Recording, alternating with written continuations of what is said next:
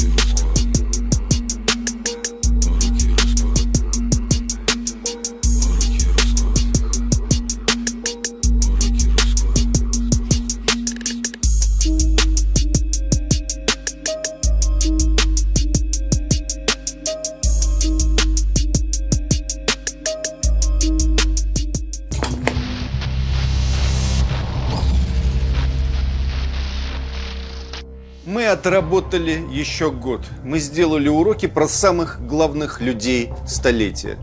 Про Николая II, про Сталина, про Горбачева и про Ельцина. Мы сделали уроки про главных литераторов столетия. Про Сергея Есенина, про Владимира Набокова, про Леонида Леонова, про Андрея Платонова, про Александра Вертинского, про Василия Шукшина, про Иосифа Бродского. И еще про Марка Захарова и про Егора Летова.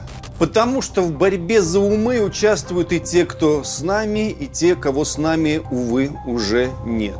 Мы сделали уроки про то, что обсуждали все про экологию и Грету, про попытку московского Майдана и про образование в сегодняшней России. И про клачный русский язык, конечно же, и про клачных русских, и про Украину, и про Донбасс. Мы не стараемся бежать за новостями, мы стараемся быть больше новостей. Вечная Россия – вот главная наша новость. Совокупная аудитория уроков в телевизионных показах давно перевалила за десятки миллионов. Под каждым выпуском уроков в YouTube от тысячи и больше комментариев с постоянным лейтмотивом. Это надо проходить в школе. Мы здесь не собираемся себя хвалить, нас есть за что поругать. Мы только о том, как сложно приходилось русским людям в последние годы, если даже самый простейший разговор о самом главном от ноября 17 года до 9 мая 45 вызывает такую реакцию. Людям хочется себя уважать.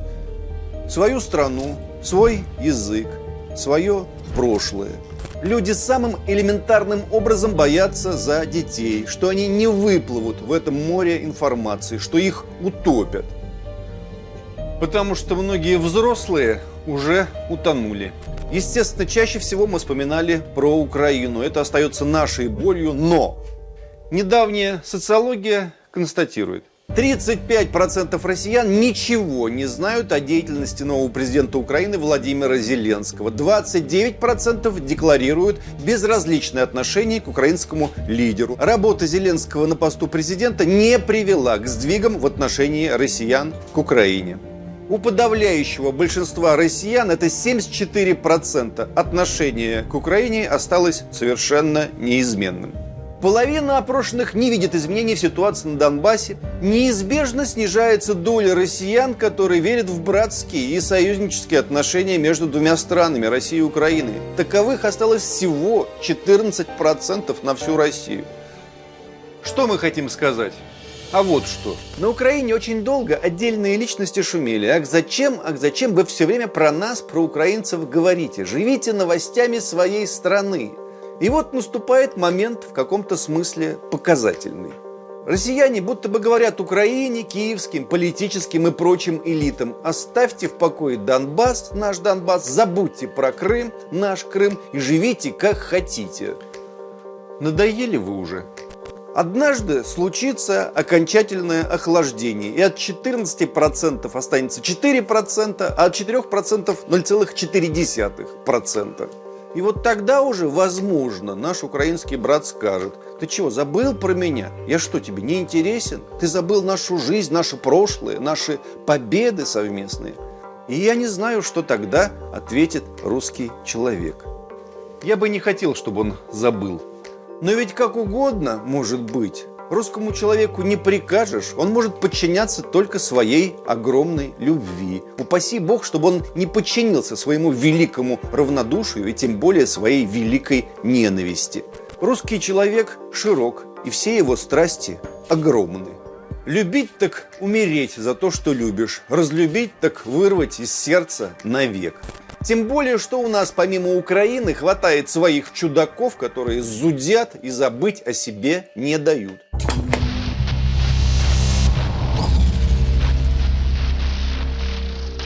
Вот простейший пример, показательный. Недавно мы сделали выпуск о советско-финской войне. Рассказали, что та война не может служить бесконечным поводом, чтобы поглумиться над Советским Союзом, его милитаристскими, имперскими, волонтаристскими амбициями, что у той войны были свои крайне весомые причины что победа русского оружия в той войне, безусловно, при всей катастрофичности первого этапа войны. И тут я набрел на то, как один питерский вроде бы историк разбирает эту нашу программу с опломбом необычайным. Как он беснуется, доказывая всю ошибочность и даже ничтожность наших стараний. Давно я не видел такой бездарной агитки, пишет он. И там такой восторг в комментариях, такое счастье. Люди ликуют, да, кричат, да, агитка. Это была позорная война. И Захару Прилепину позор. Людям ужасно хочется, чтобы был позор. И далее наш оппонент аргументирует. Начинает он со следующего утверждения. Цитирую. «Непонятно, с какой стати Захар Прилепин считает конфликт с Финляндией неизбежным. Угроза Советскому Союзу могла возникнуть только в случае оккупации Финляндии и Германии, но ничего подобного не было. Финны всячески придерживались нейтралитета и не хотели участвовать в войне. Фактически СССР сам своими руками создал себе новый фронт на севере». Я не знаю, как именно, при помощи каких приспособлений наш коллега слушал нашу программу, но мы четко говорили там, что Маннергейм поклялся не вкладывать меч в ножны, пока, цитирую, не освободит Восточную Карелию что Финляндия тут же, только что получившая по итогам русской революции 17 года независимость, начала войну против советской России – захватническую войну, подчеркнем. Итак, в 1918 году, едва Россия ослабла, финны тут же этим воспользовались, безо всякой оккупации Финляндии и Германии. А спустя 20 с лишним лет вдруг передумали бы. Ну то есть откуда эти гарантии, что передумали бы? Откуда эта розовая сливочная убежденность, что все желали только мира и ни за что бы не передумали, если на стороне Гитлера воевала во Вторую мировую войну против СССР половина Европы. Да, СССР, вторгаясь в Финляндию, создал марионеточное, как это теперь называют, правительство Куусинена. Ах, советские захватчики, ах, кошмар. Но я хочу смиренно напомнить про аналогичные финские правительства так сказать. Например, Временный комитет Восточной Карелии, созданный в Хельсинки 6 марта 1918 года, Аланецкое правительство в, так сказать, освобожденном финнами Аланце, созданное 15 мая 1918 года, Временное правительство Беломорской Карелии, созданное в освобожденной, в кавычках, Ухте 21 июля 1919 года, Временный Карельский комитет, созданный финнами во вторично освобожденной, так сказать, Тун Тунгутской волости в 1921 году. Ах, эти мирные финны! Ах, посмотрите, с каким мирным народом Сталин создал себе проблему. Далее наш оппонент пишет, цитирую, «Говорить о том, что Финляндия угрожала Советскому Союзу, просто глупо. Финляндия была не богатой страной и никакого серьезного флота, который мог бы уничтожить советский флот, у нее, конечно, не было. И далее наш оппонент сопоставляет советский флот и финский флот накануне Второй мировой войны. Вот, мол, у нас флота было много, а у них мало. Но давайте мы еще раз на пальцах объясним нашим любезным друзьям самые простейшие вещи. Итак, финны рассматривали себя как плацдарм против России. И, например, в 1919 году они именно плацдармом и были, предоставив, скажем, базы для британского флота в Бьорке и Тереоках. Именно из финских портов в ночь 17 на 18 августа 1919 года атаковали Кронштадт британские торпедные катера, потопившие старый крейсер «Память Азова» и броненосец Андрей Первозванный. При любом серьезном конфликте финны с высокой долей вероятности предоставили бы гавани любому флоту, который помог бы им отобрать Карельщину у клятых москалей. Напомню, что первый премьер независимой Финляндии Свинхувуд говорил, Россия – единственный постоянный враг Финляндии. Любой враг России должен быть всегда другом Финляндии. Конец цитаты. Хотят ли об этом слышать наши замечательные оппоненты? Нет, конечно, они не хотят про это слышать. Ни за что не хотят про это слышать. Они будут самозабвенно пересчитывать финские самолетики и финский флот и говорить, вот видите, у них мало самолетиков, они хотели только мира. Нет, ребята, нет. Финские уроки гражданской войны были тогда слишком близки, и товарищ Сталин сделал из них самые элементарные выводы. Он сказал, ребята, я не знаю, как вы себя поведете в случае конфликта, будете вы нейтральными или не будете, но подставлять свой флот я не хочу, и подставлять Ленинград тоже не хочу. Поэтому, пожалуйста, отодвиньтесь от границы. Если бы Сталин этого бы не сделал, представим себе на минуту, сегодня бы те же самые наши либеральные критики говорили бы «Ах, Сталин все проспал! Ах, Сталин не заметил угрозы!» Ну или что-нибудь наподобие. Далее наш оппонент зачем-то начинает самозабвенно фантазировать. Я говорил, прошлой программе. Время подлета финских бомбардировщиков до Ленинграда составляло 20 минут. А мне в ответ, побойтесь бога, Захар, у Финляндии перед войной было всего 30 самолетов. Я цитирую нашего оппонента. Голубчик мой, у финнов было не 30, а от 140 до 180 самолетов. Хотя дело, впрочем, не в этом. Я в третий раз повторю, дело не в количестве самолетов и кораблей, а дело в том, что Финляндия могла стать базой для третьей силы. И Сталин обязан был, слышите, обязан был это учесть. Главная опасность была не в финской авиации, а в самой возможности использования финских аэродромов, что и было, кстати, продемонстрировано британцами в 1919 году, когда они бомбили из Бьорки Кронштадт и немцами в 1941, причем 22 июня, когда вылетевшие из Кёнигсберга немецкие бомбардировщики сбросили под Кронштадтом партию морских мин, после чего приземлились на гостеприимные финские аэродромы. Но если бы наши оппоненты ненавидели бы только проклятого усача Сталина, это еще полбеды. Понятно, что он хотел войны со всем цивилизованным миром, когда мир желал только добра. Но наших оппонентов колотит вообще от российской истории как таковой. Вот я говорил элементарную вещь. Цитирую. Исторически, говорил я, у финнов не было причин ненавидеть русских. Присоединив Финляндию, мы не отняли у них независимость и суверенитет. В составе России Финляндия сформировалась как государственность. Наш оппонент иронизирует. Он говорит, да, конечно, у русских тоже не было причин ненавидеть Золотую Орду, потому что в составе Золотой Орды она сформировалась как государственность.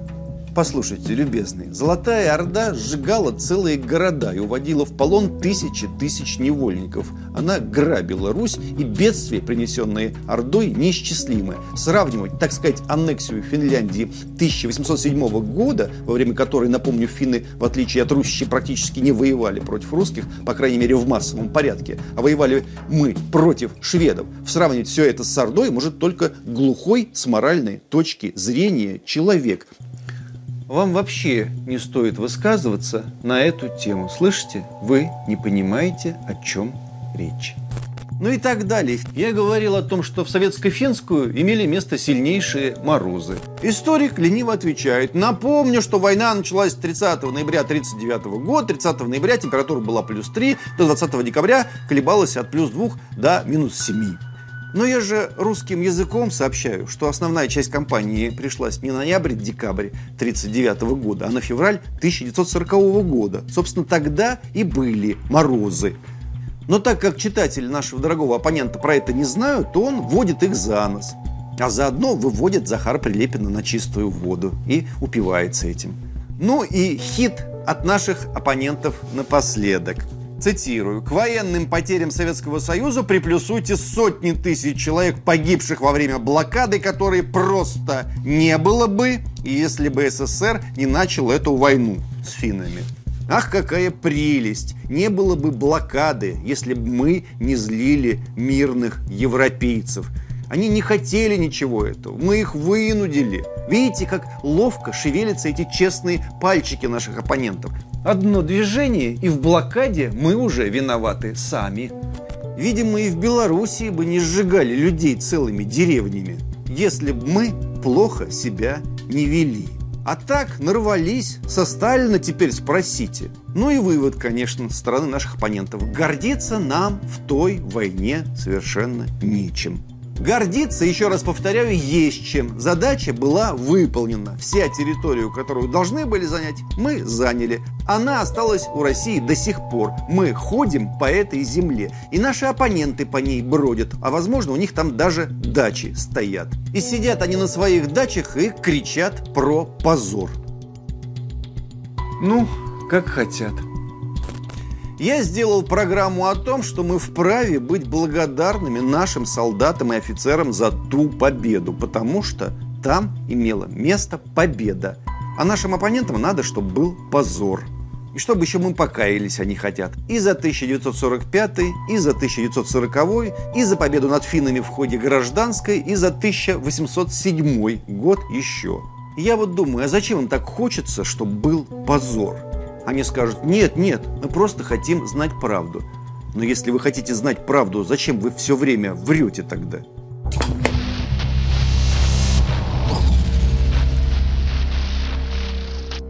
Или другой пример. Был у нас урок про казачество где я спокойно и дружелюбно говорю о том, что донское казачество по сути своей русское, а все эти теории о происхождении казаков от амазонок, хазаров и скифов – от лукавого, потому что казаки появились на Дону только при Иоанне Грозном. А списки казачества и все документы, которые сегодня в открытом доступе, начиная с 17 века, показывают, что 99% казаков носят русские имена и фамилии, которые явственно говорят, что эти чудесные, мужественные ребята родом в основном из южных и окраинных регионов России, с Тамбова, с Рязани, Смоленска и так далее. А все эти завиральные истории про древнее скифское происхождение казачества начали придумывать, скажем, запорожцы при Мазепе с понятными сепаратистскими целями – и наши донцы к этому присоединились в XIX веке, когда казачество начало пополнять русское дворянство, и богатейшие казацкие семьи должны были как-то обосновать свои претензии на титулы. Все это давно и многократно доказано. И самое забавное доказано не только с исторической, генетической, филологической точки зрения, но даже с музыкальной. Специалисты в музыкальной культуре изучили казачьи песни и выяснили следующее. Три четверти казачьих мужских песен имеют в прооснове белгородские, курские музыкальные конструкции. Женские песни имеют волынские, польские, литовские музыкальные корни, что показывает, казаки брали в жены не только турецких и персидских полонянок, но и славянских. Часть казачьих песен имеет в основе новгородские и псковские мотивы. Значит, в самом начале казачьей истории на Дон пришли ушкуйники с тех земель. И никаких, слышите, никаких скифских и прочих сарматских мотивов не просматривается в музыкальной культуре казаков казачества вообще. Даже тюркский компонент сведен к минимуму. Казаки это славяне, русские. Так что вы думаете? Меня атаковали взбешенными письмами даже не какие-то старейшие казачьи там фамилии, а молодые люди, молодые пацаны с Дона, с Урала, неистово пытавшиеся доказать мне, что казаки нет, не русские. Ну и ссылались эти молодые люди на кого-нибудь вроде генерала Краснова. Меня вот это поражает все время. Ведь Краснов проигравший. Краснов пошел в услужение к фашистам. Зачем? Ну зачем наследовать людям, опозорившим казачий род, когда советские, скажем, казаки являются победителями, победителями в самой страшной мировой войне? Зачем? В чем прикол? Зачем выкидывать память о них и клеиться к натуральным коллаборационистам? И откуда, в конце концов, такое острое желание не быть русскими, если вы русские? Ну ладно, нынешние наследники запорожских казаков не желают быть русскими, у них там своя история. Они теперь насчитывают с мастей на Украине 40 тысяч лет. Ну что с них взять? Правда, прикол в том, что согласно сохранившимся документам, даже в Запорожской сече в 17 веке переписка велась на русском языке. Понимаете? На русском. И я никак не могу взять в толк, как украинская филология будет объяснять эти печальные обстоятельства нынешним украинцам и, скажем, украинскому студенчеству. И тем не менее, бог с теми запорожскими казаками. У них там своя страна, проходящая свой курс лечения. У нас-то это откуда? Я вот пишу молодым людям. Да, конечно, казачество создало свою субкультуру, но у нас есть свои региональные особенности и в Новгороде, и в Сибири, и на Сахалине, и на Дальнем Востоке. Давайте они тоже начнут говорить, что они не русские. А потом казачество, оно же тоже разделится внутри себя. Яицкое казачество объявит, что оно не терское. Терское отделится от кубанского, кубанское от донского, донское от белгородского, а воронежское тоже потребует суверенитета. Услышали меня мои прекрасные молодые казачьи корреспонденты? Нет, не услышали. Может, потом услышат.